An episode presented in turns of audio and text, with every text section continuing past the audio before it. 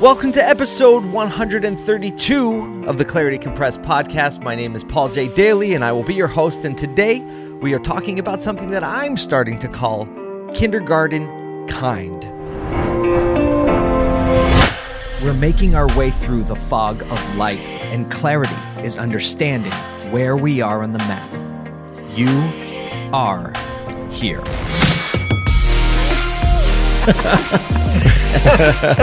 Let the good times roll. This is Clarity Compressed. So I saw a great post uh, on Instagram last week, and it was by somebody that I've really come to respect. His name is Bob Goff, B O B G O F F. Look him up. That's his handle, at Bob Goff. And it said this Love difficult people. You're one of them. And I just laughed when I saw it because I think election seasons are always full of so many escalated emotions and people that we would call difficult. And we're into this extreme level of venom and division. And it's always somehow justified by the venom that we have and, and anger and the frustration. We justify it by, you know, politicians, the media, uh, unfortunately, to one another. We justify this to one another. And in this particular season, you know, we're kind of in a post COVID or, you know, the reaction of the COVID 19 whole era, right? We're already a little escalated. You know, we have racial tension, economic shakeups, and I feel like the level of insanity that is going on right now because of the election season on top of this has escalated this to what I would call like straight up face melter mode. I don't know if you know this, but you know, heavy metal music, like the electric guitar solo, face melter, just intense in your face, doesn't stop. And I feel like in society right now is just like one continuous face melter. And before we realize it, we're really, you know, we're starting to act in ways to one another that if we were in our right minds, not in face melter mode, we would never, ever, ever condone that type of treatment to one another. I mean, can you imagine a kindergarten class where we allowed or maybe even encouraged the children to treat each other and speak to one another and talk about one another in the ways that we often speak to, treat, and talk about one another as adults.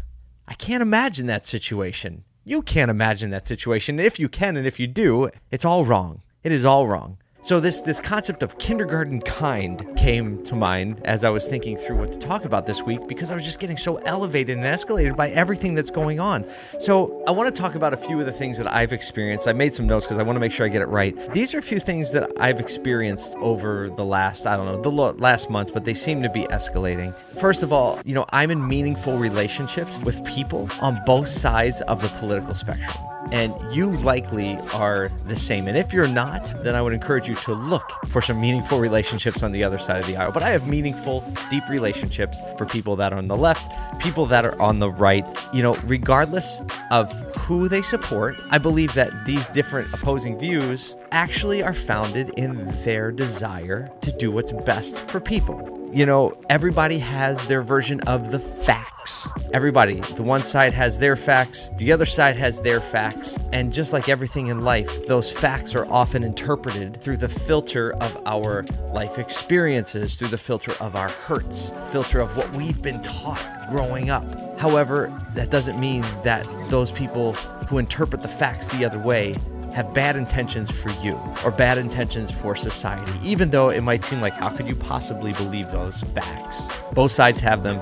Both sides, I believe, have a desire for things to be better. But sometimes our feelings, hurts, and emotions uh, simply overwrite our logic.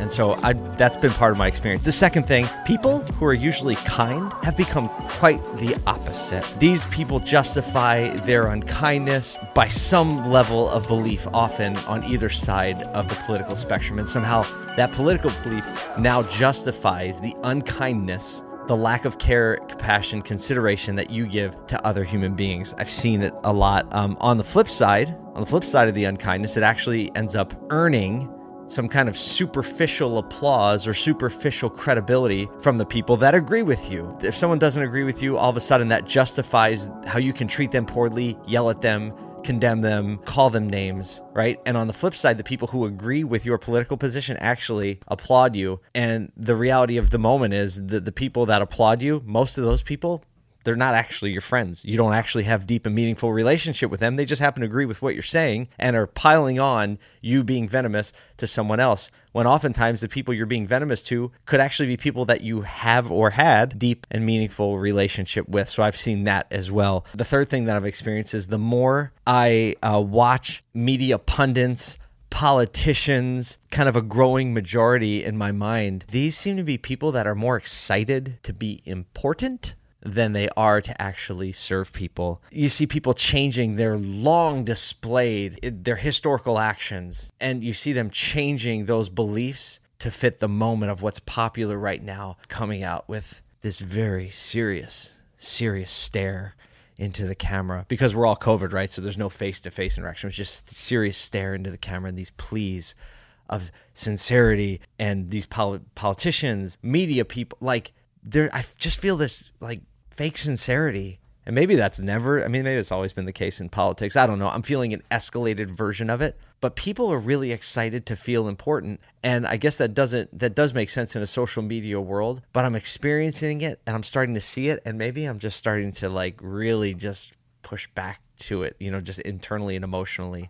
I don't know if you're experiencing that as well. You know, finally, the fourth thing that I want to talk about is that I have had several extended conversations with people of different political views, people of different races, people of different upbringings, you know, that have kind of ended in tears.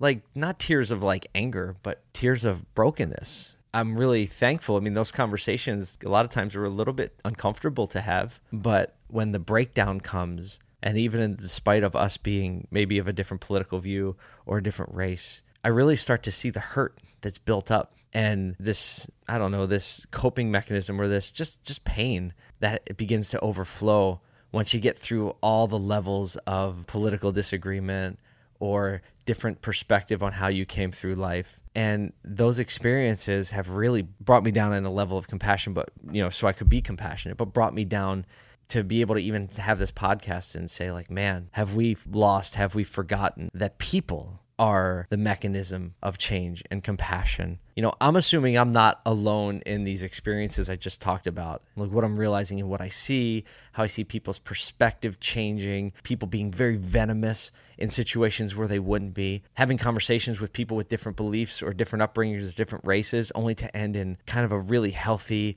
transparency and vulnerability. I'm assuming I'm not alone in these experiences. And I realize this Governments don't change people. Policies don't change people. Political ideology don't change people. People can only decide to change themselves. And when they decide to change themselves and reach out, people are the catalyst to change other people. People decide to spew venom or to exhibit compassion, even kindness. People decide where they're going to draw the line where I can no longer have relationship with you and so often we make decisions to separate from one another when we actually could just have a healthy debate or discussion about it. Instead, we divide. Real regular people, not politicians, not pundits, not political philosophies, but people. And so to bring this all the way around to the beginning of the concept of kindergarten kindness. I think that you and I can decide this every single day in the midst of all the pressure, in the midst of all the stress. So I'm just hoping I'm taking a fresh look at it. I hope you and this somehow encourages you to take a fresh look at are you even exhibiting the base level of kindergarten kindness? I'm not just talking about in your face to face conversations, but in talking about other people, even in talking to people that believe the same as you in what you post on social media what you push forward on social media. So keep supporting your political beliefs, whichever way you lean. That's the beauty of America. But above all else, I'm asking you to care for and love one another. Listen to one another. Don't make someone else the pincushion for all of your offenses and all the experience that you've had that hurt you. Don't make somebody else the pincushion where you just jam the pins in. You got hurt, so they deserve it. Instead, be a soft place for people who are hurting to land. Be a little more open minded. Be a little more kind. We can be the people that decide to make the change because we have the clarity of what is actually going on and the clarity of the fact that we get to choose every week I hope you go forward. I hope this week is a week with a little more kindness from all of us. I will talk to you next week. Till then, pursue clarity.